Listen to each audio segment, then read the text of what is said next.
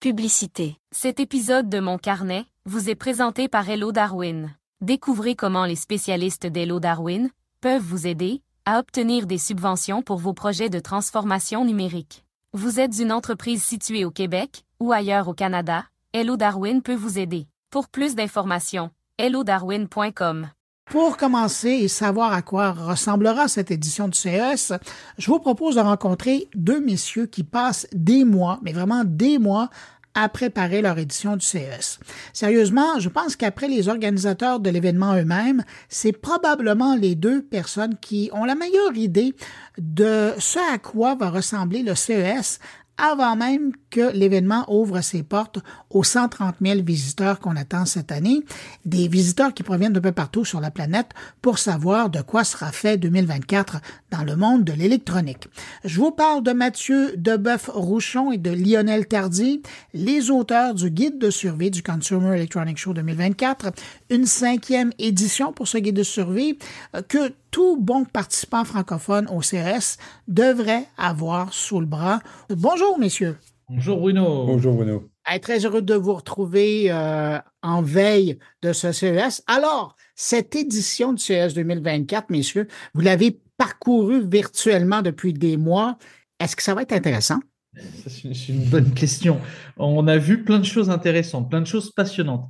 Donc, un CES plus en profondeur, plus dans la deep tech, plus dans l'intégration et peut-être moins euh, par défaut dans le waouh. Ça se confirme notamment par l'automobile. Et c'est vrai que Lionel, lui, a fait un deep dive plutôt côté auto.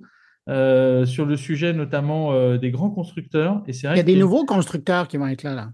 Nouveaux constructeurs et peut-être historiquement moins présents pour ouais. Et quelques constructeurs que l'on va. Alors d'abord, nous, on était, on est bien sûr toujours à l'écoute de ce que dit Stellantis parce que c'est devenu un, un, monstre international dans mmh. la automobile et que, et que quelque part, c'est malgré tout issu euh, d'un groupe français qui est le groupe PSA. Et quand ils ont annoncé, euh, suite aux grèves à répétition qu'ils ont eues sur le territoire américain, qu'ils ne participeraient pas au CES, c'était euh, c'était déjà une première surprise.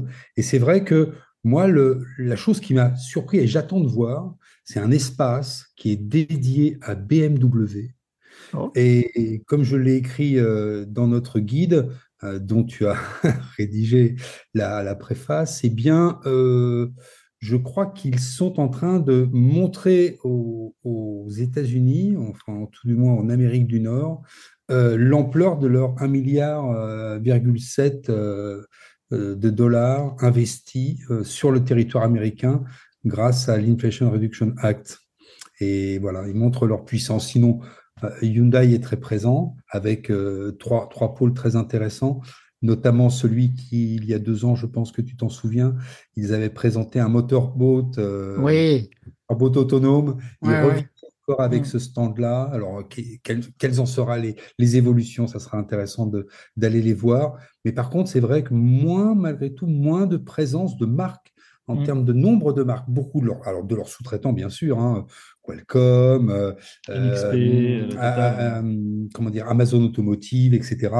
bon, John Deere, comme on prononce à la française. John, Deere. ou Caterpillar, ça sera, ça sera vraiment intéressant à voir.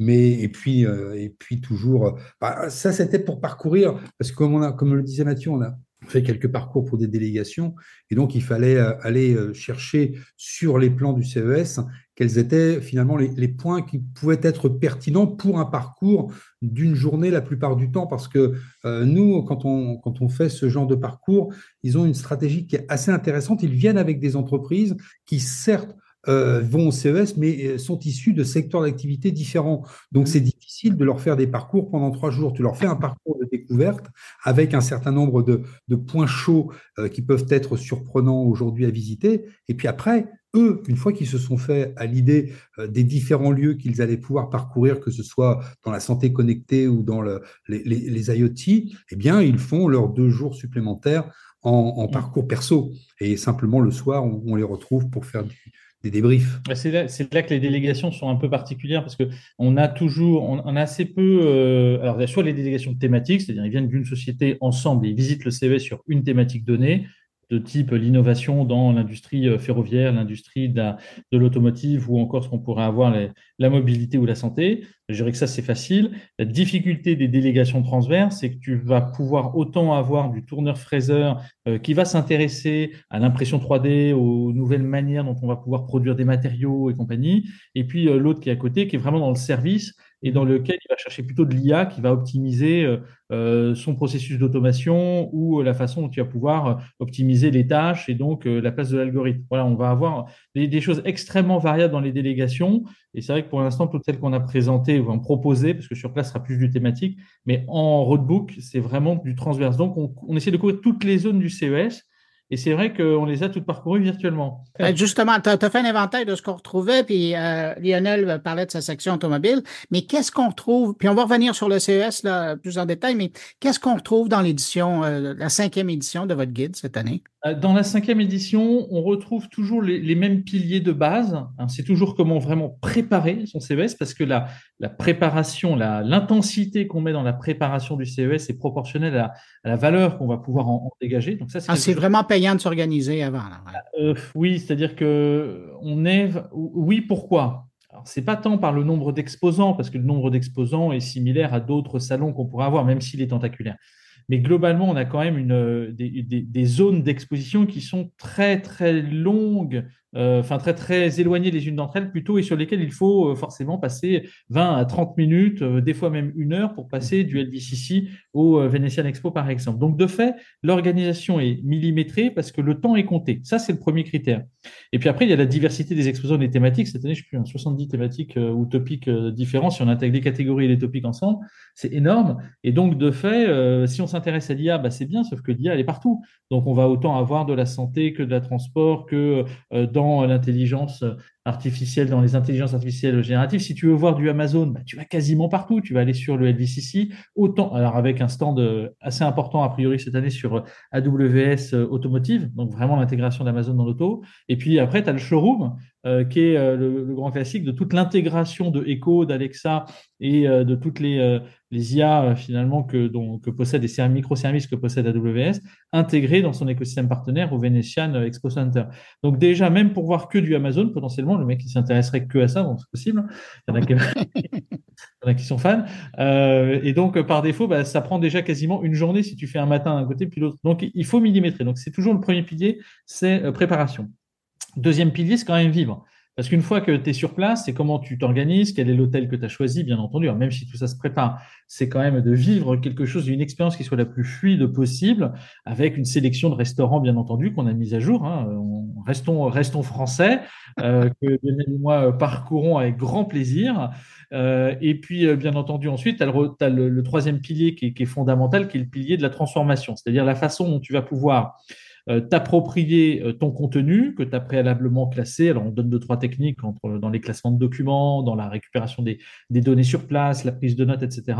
Et, et ben, justement, c'est comment tu vas réutiliser tout ça euh, à partir du moment où tu auras bien vécu ton CES, tu auras bien classé, tu auras bien fait ton run pendant ces, quatre jours, bah, comment tu l'exploites pour euh, donner de l'énergie et de l'élan à tout ce que tu as vu, euh, faire résonner ton déplacement et puis veiller au maximum à ancrer des actions très tôt avec les potentiels partenaires avec lesquels tu aimerais travailler, que tu aimerais re-rencontrer. Donc c'est de la valeur qui n'est pas forcément financière quand on revient du CES parce que la transaction derrière est il est compliqué toujours à, percevoir, mais en tout cas, c'est une manière dont tu vas pouvoir valoriser euh, tout cet événement et euh, le déplacement que tu auras pu euh, y faire. Et ça, c'est quelque chose que Lionel et moi avons beaucoup travaillé parce qu'on s'est retrouvé aussi dans le cas où on savait que c'était nécessaire d'y aller.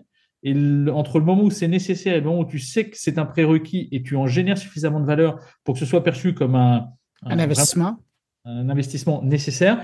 Mhm. Effectivement, il s'en passe, euh, il se passe des fois de trois ans. Mais donc voilà, donc on vous donne tous les tips and tricks pour aussi valoriser ce, déplacement jusqu'aux structures de présentation idéales entre un, entre un débrief, un débrief un peu plus long, etc. Le nombre de templates qu'il faut avoir. Enfin voilà, c'est tout ce qu'on aurait aimé y trouver la première fois qu'on y a été. Euh, Lionel, euh, est-ce qu'il y a eu des choix difficiles au niveau de l'éditorial à faire dans cette cinquième édition? Est-ce qu'il y a des choses que vous avez mis de côté? Des choix, tu es toujours obligé d'en faire. Maintenant, on, en a fait relativement peu parce que je crois que l'édition a pris encore une trentaine de pages de plus. Oui, quand même. ça veut dire, ça témoigne que finalement, on a vérifié, alors on parlait des, restaurants, par exemple, ou de ce qui se passe en dehors du, du, CES intramuros euh, à proprement parler. On a malgré tout plus ajouté que supprimé. Supprimé quand ça n'existe plus, quand ça a été modifié, mais plus ajouté que supprimé. Donc, euh, on ne s'est pas donné véritablement de, restrictions à ce niveau-là. Non, c'est vrai. On, a refocusé les contenus euh, de manière à être plus straight to the point et, d'être vraiment se, posant la question de la, restructuration du, livre dans son ensemble, mais qui, reste vraiment sur ces trois piliers. Ajouter quelques restaurants, enfin bon, à part ça. Euh, par contre, on a euh, significativement apporté des modifs sur notre dispositif de veille, euh, où aujourd'hui on va plutôt parler de Make, d'Integromat, enfin de Make Integromat, de Airtable, et des solutions qu'on utilise nous en fait pour faire notre veille, et puis surtout sur place optimiser notre notre prise de notes, euh, qui est quand même le sujet de fond, parce que c'est facile de retourner sur place. Et quand au bout de 48 heures à Paris, on se retrouve nos notes, on se dit mais qu'est-ce qu'on a dit, qu'est-ce qu'on a vu? On voit tellement de choses que la prise de notes reste fondamentale. Euh, voilà. Mais c'est vrai que l'arbitrage, on n'a pas eu trop d'arbitrage euh, dans la créa parce que des contenus, on a peu ou travaillé. On, s'y remet généralement en août, hein, août août, et puis on a un vrai passage sur les vacances de la Toussaint parce qu'il nous faut naturellement euh, les derniers insets. Alors c'est vrai qu'on a été aidé cette année avec le France Digital Day, euh, puisque le CES Unveil de Paris, mhm. euh, qui est traditionnellement sur mi-octobre, s'est tenu beaucoup plus tôt cette année avec le CS Tech Trends de, de la CTA, qui s'est fait avec France Digital au musée des Arts Forains, et c'est vrai que ça nous a donné aussi l'occasion de bien vérifier que les topics qu'on avait identifiés étaient bien ceux que, sur lesquels la CTA allait, pousser. Puis on est toujours contraint par le temps, hein, c'est notre problème, c'est qu'effectivement, on attend le dernier, dernier, dernier, dernier moment pour euh, lancer la publication, parce qu'on veut être sûr d'être euh, au plus près et au plus juste, sachant que naturellement, euh, il faut qu'il sorte au plus tard pour nous le, le, 1er décembre, idéalement dans la quinzaine dernière de novembre. Mais bon, voilà. Ça a été assez facile à réécrire cette année, enfin à réécrire à, transformer, à réadapter. J'imagine que l'intelligence artificielle, c'est partout, un peu comme à une autre époque, il y avait eu l'édition iPhone Compatible et puis euh, il y avait eu Alexa Compatible euh, comme autre édition. Mais mis à part l'intelligence artificielle, quelle tendance vous avez, si vous en aviez à mentionner deux autres, là, euh, quelle tendance ressort parallèlement à l'intelligence artificielle qui doit être omniprésente partout? Là? Moi, je répondrais un seul mot, la santé. La santé, parce que la santé sous toutes ses formes. Alors, probablement la santé accompagnée de tout ce que l'intelligence artificielle pourra euh, pré-traiter, traiter en local, traiter en distanciel, traiter donc en, en, interne ou traiter dans le cloud. Et, déjà l'année dernière, on avait beaucoup de traitements, si tu veux, qui étaient non invasifs, avec des, prises de vue qui, avec une simple prise de vue, étaient en capacité d'aller te chercher un certain nombre de, données vitales ou euh, capables d'analyser tes mouvements, etc. Et là, je pense qu'on va rentrer dans une dimension où véritablement la santé sera à tous les niveaux. Là, tu nous as euh, sélectionné, euh, Mathieu, une, une petite start-up au, niveau de la, de la gestion des lèvres gercées. Oui, oui, il y a, en fait, il y a plein de choses. sur la santé, hmm. oui, c'est majeur avec de l'IA de plus en plus intégrée, de plus en plus fine, euh, et quelque chose qui est de plus en plus de l'ordre de l'instantané.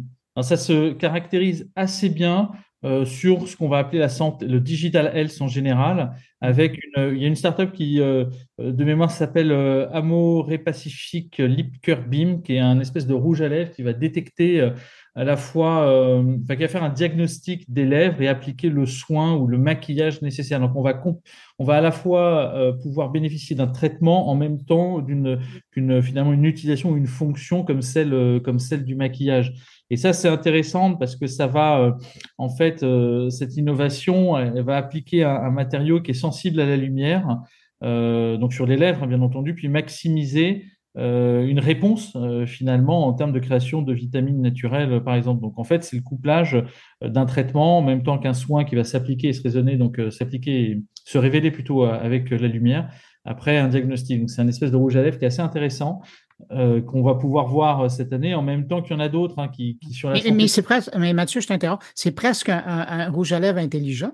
Ah bah oui, oui, c'est ce qu'on a vu, tu sais, l'année dernière, il y avait euh, L'Oréal hein, qui avait sorti un, système aussi à peu près du même type, c'était plutôt sur la teinte du rouge à lèvres, mhm. mais en même temps, quand on se met une teinte de rouge à lèvres ou quand on se met un rouge à lèvres quelque part, qui est un, un, agent euh, qui vienne traiter un soin ou apporter euh, quelque chose sur les lèvres gercées, par exemple, ou une détection d'une potentielle pathologie qui mériterait d'être traitée, euh, bon, ça pourrait être la même chose que s'ingurgiter presque un médicament, je par, euh, sous forme de déodorant, parce que quelque part, euh, c'est une molécule olfactive qui nous permet de sentir bon et en même temps qui pourrait avoir un traitement X ou Y. Donc, on a quand même ces croisements qu'on ressort, on va retrouver beaucoup au niveau de la santé. Mais oui, c'est un, c'est, un rouge à lèvres connecté. et, si je vous demandais donc l'IA, la santé, un troisième, Lionel a parlé de l'automobile, c'est, c'est, ah, un incontournable cette année. Hein. Automobile et transportation, je pense, enfin je pense qu'on est vraiment sur le côté de la mobilité au sens large, avec un vrai focus du Cars Electronic Show toujours.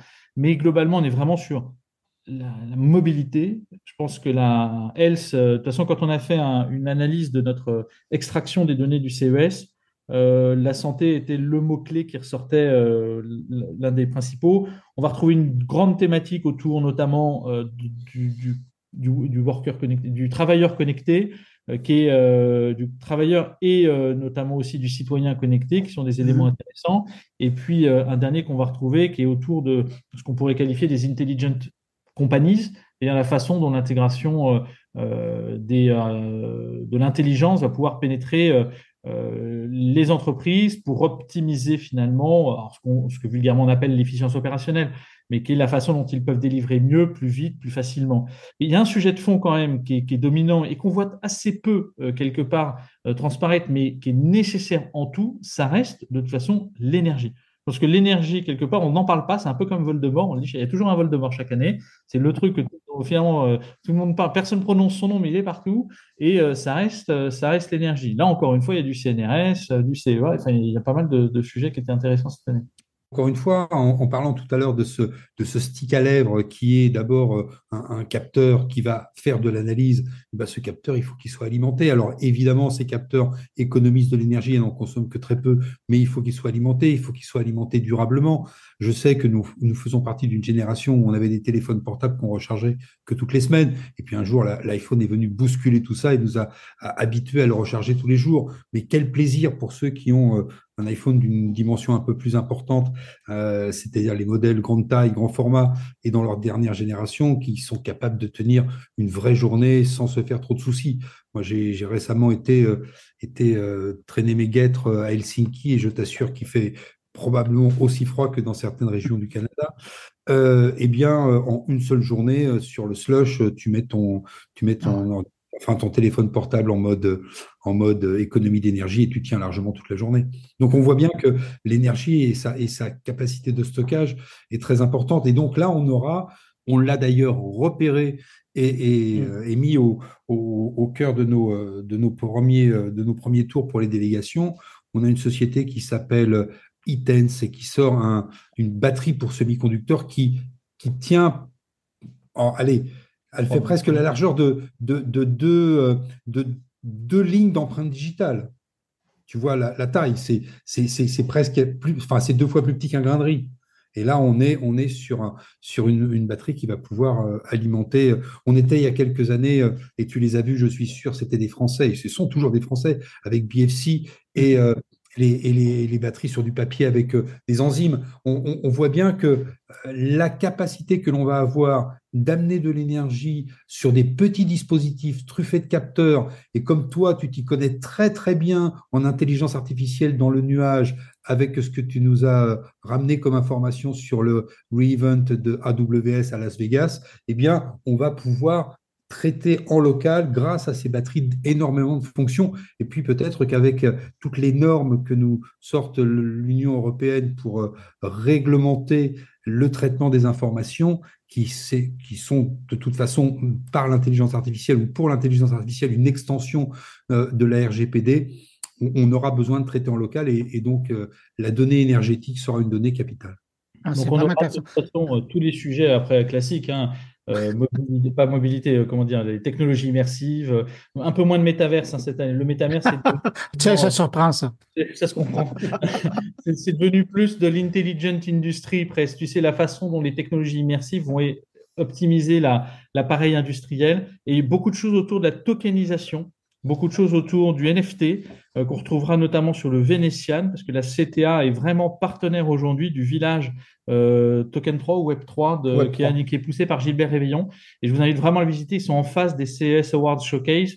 Et euh, il faut vraiment aller voir, c'est le, le, Saint Graal, le, la mec, le nec plus ultra de toutes les boîtes actuellement qui travaillent sur crypto, quantique, NFT, tokenisation. Et c'est un vrai sujet qu'il a mis, que, la CTA a mis longtemps à, à crédibiliser. Euh, et là, on a vraiment un, vrai sujet, un vrai rapprochement qui a pris plus d'un an et demi à se créer.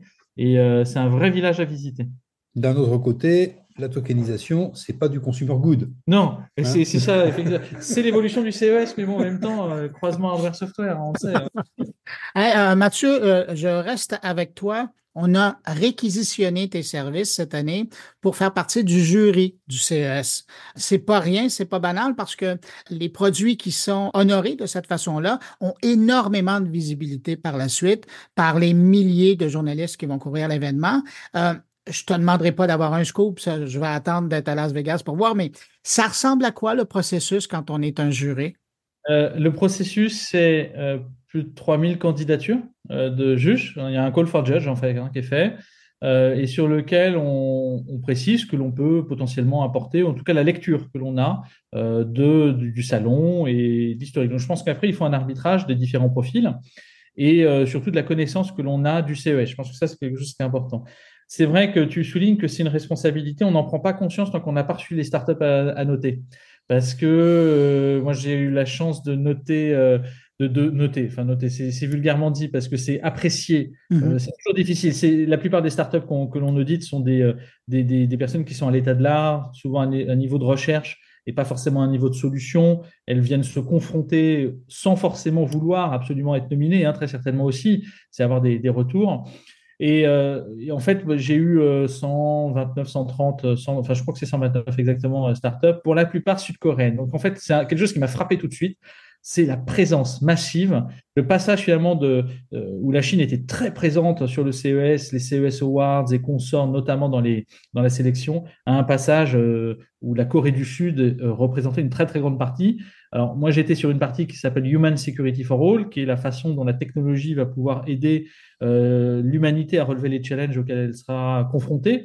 Donc autant sanitaire, que médical, que lié à la mobilité, à la dépendance à la connexion et tous ces sujets. Et, bah, globalement, euh, on doit les noter et on en note beaucoup. Il y a beaucoup de contenu, il faut, faut, faut, lire. On a très peu de temps euh, parce que bah, il faut sortir le classement. Donc en fait, il y a eu euh, à peu près, je crois, 100 et quelques juges qui ont été nommés. Euh, nouveaux, anciens, internationaux, de l'indien, du français, du UK, il y a quasiment toutes les nationalités sont représentées.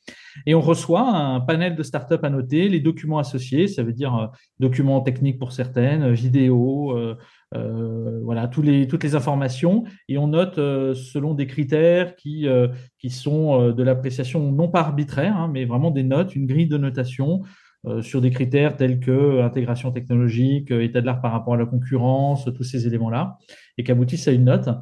Et cette note ensuite repasse dans une autre commission euh, où là, effectivement, il y a un arbitrage sur qui va être CES Awards, qui va être honoré, qui ne sera pas en fonction des notes, et c'est comme ça que ça se décide.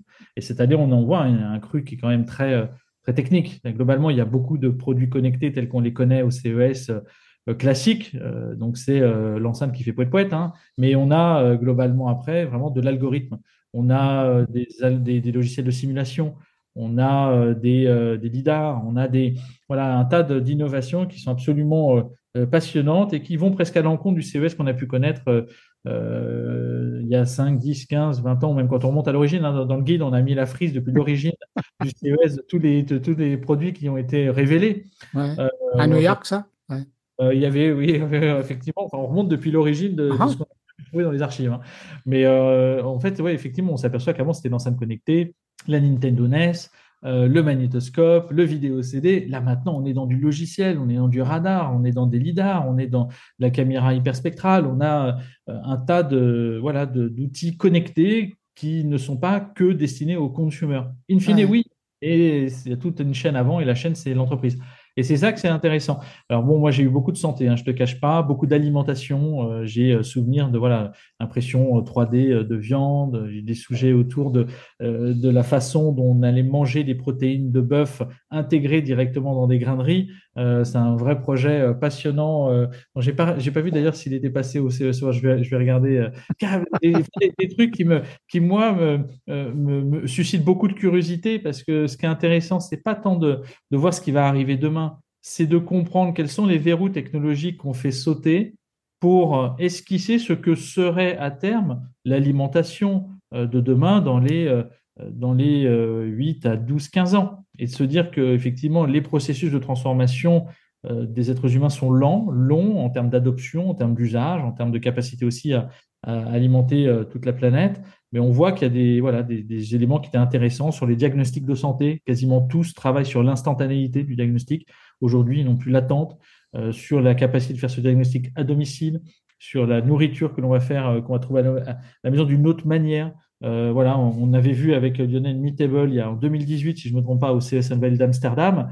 et quand aujourd'hui on voit effectivement de la pousse de viande en laboratoire basée sur un prélèvement bovin ou porcin par exemple, et puis bah, finalement le, la viande pousse comme on ferait pousser un vegetables ou n'importe où. On a et en fait, oui, bah c'est ça. Alors moi, je, trouve que c'est ultra intéressant euh, comme projet. Est-ce que j'aimerais bien à, terme demain, tout de suite, manger ça Pourquoi Tant que le goût est là, ce sont des choses qui sont intéressantes. En tout cas, c'est des choses qu'on ne voyait pas au CES qui sont là.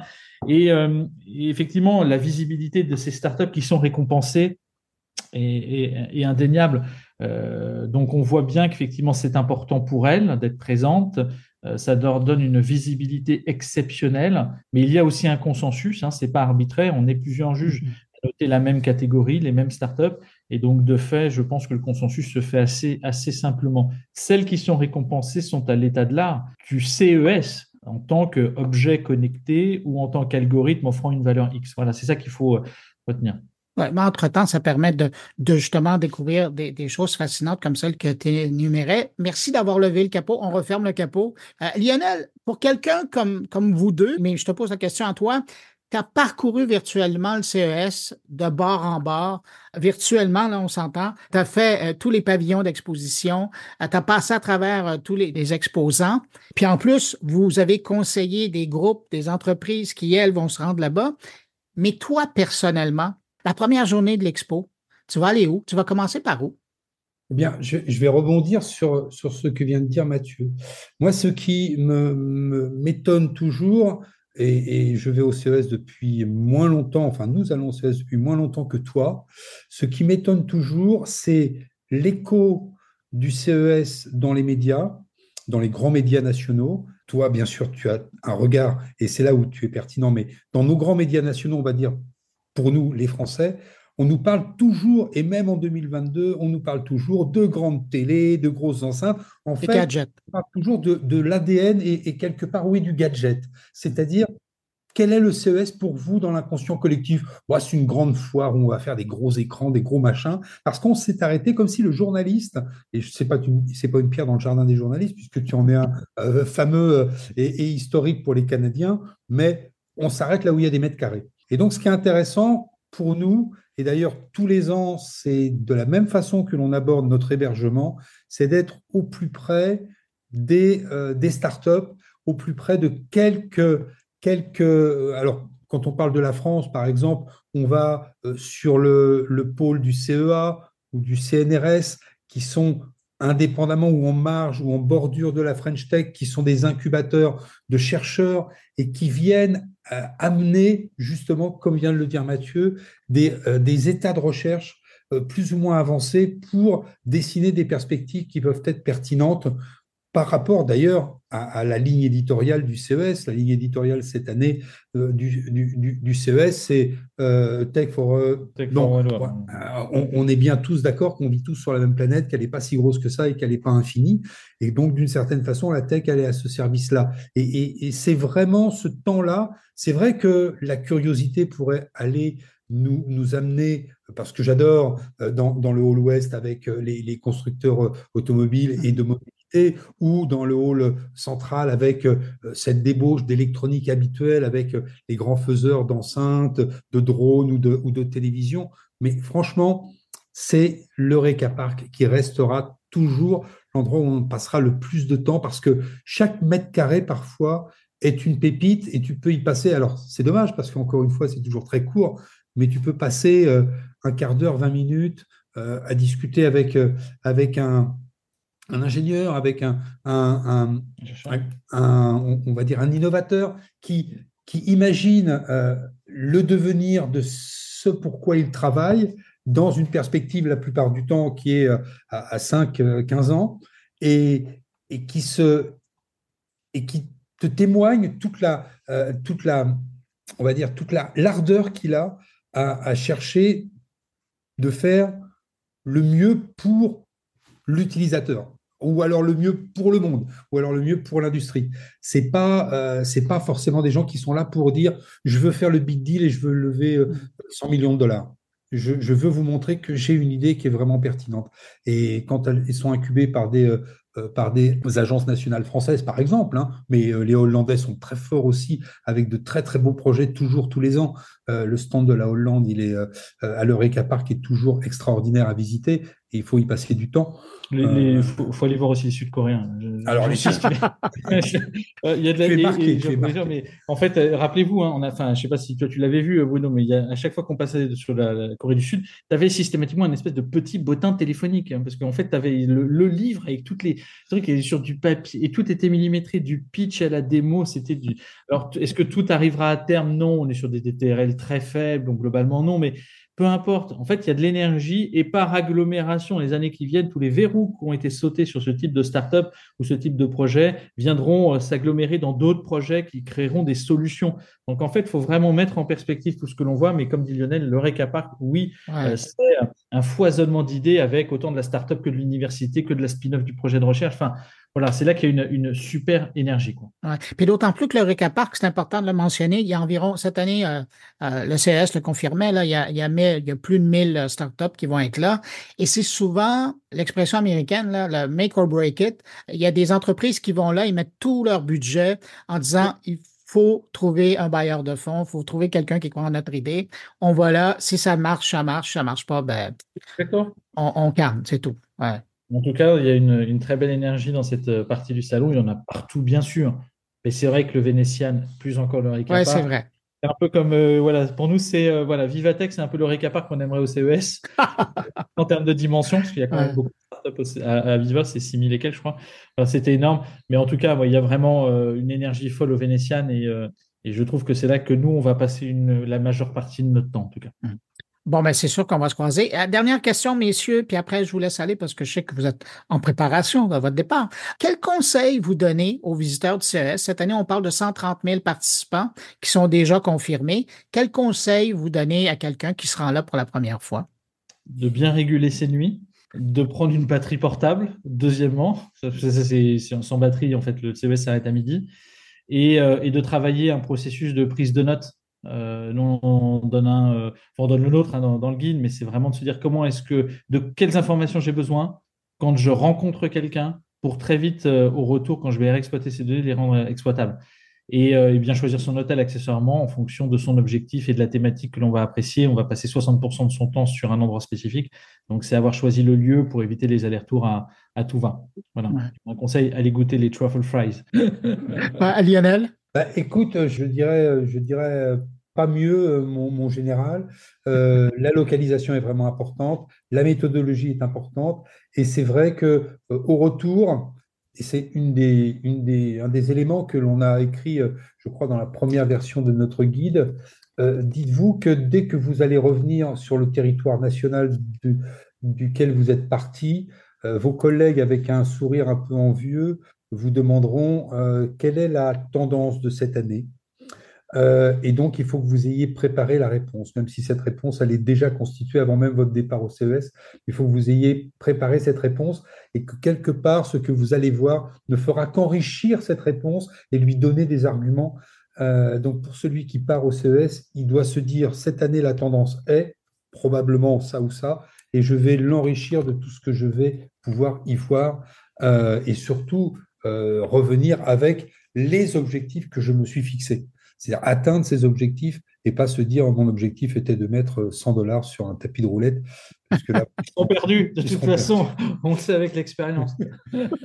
mais, mais c'est intéressant, Lionel, de ramener l'OCS en trois temps comme ça. La préparation, l'événement et, le retour. Lionel Tardy, Mathieu Deboeuf-Rouchon, je vous remercie d'avoir pris euh, du temps comme ça. Là, on a passé une demi-heure, ça filé. Je rappelle que la cinquième édition du guide de survie du CES 2024, euh, ben, elle est en vente, elle est disponible. Vous pouvez avoir plus de détails et même trouver les liens pour l'acheter en version électronique ou en version papier sur guide, survie, CES.com. De toute façon, si vous n'avez pas pris l'adresse en note, elle est sur la page de l'émission sur euh, moncarnet.com. Alors, vous trouvez le lien, vous pouvez l'acheter. Messieurs, ben, je vous dis merci, puis surtout, ben, à très bientôt parce qu'on se voit à Las Vegas. Salut! so, Bye. I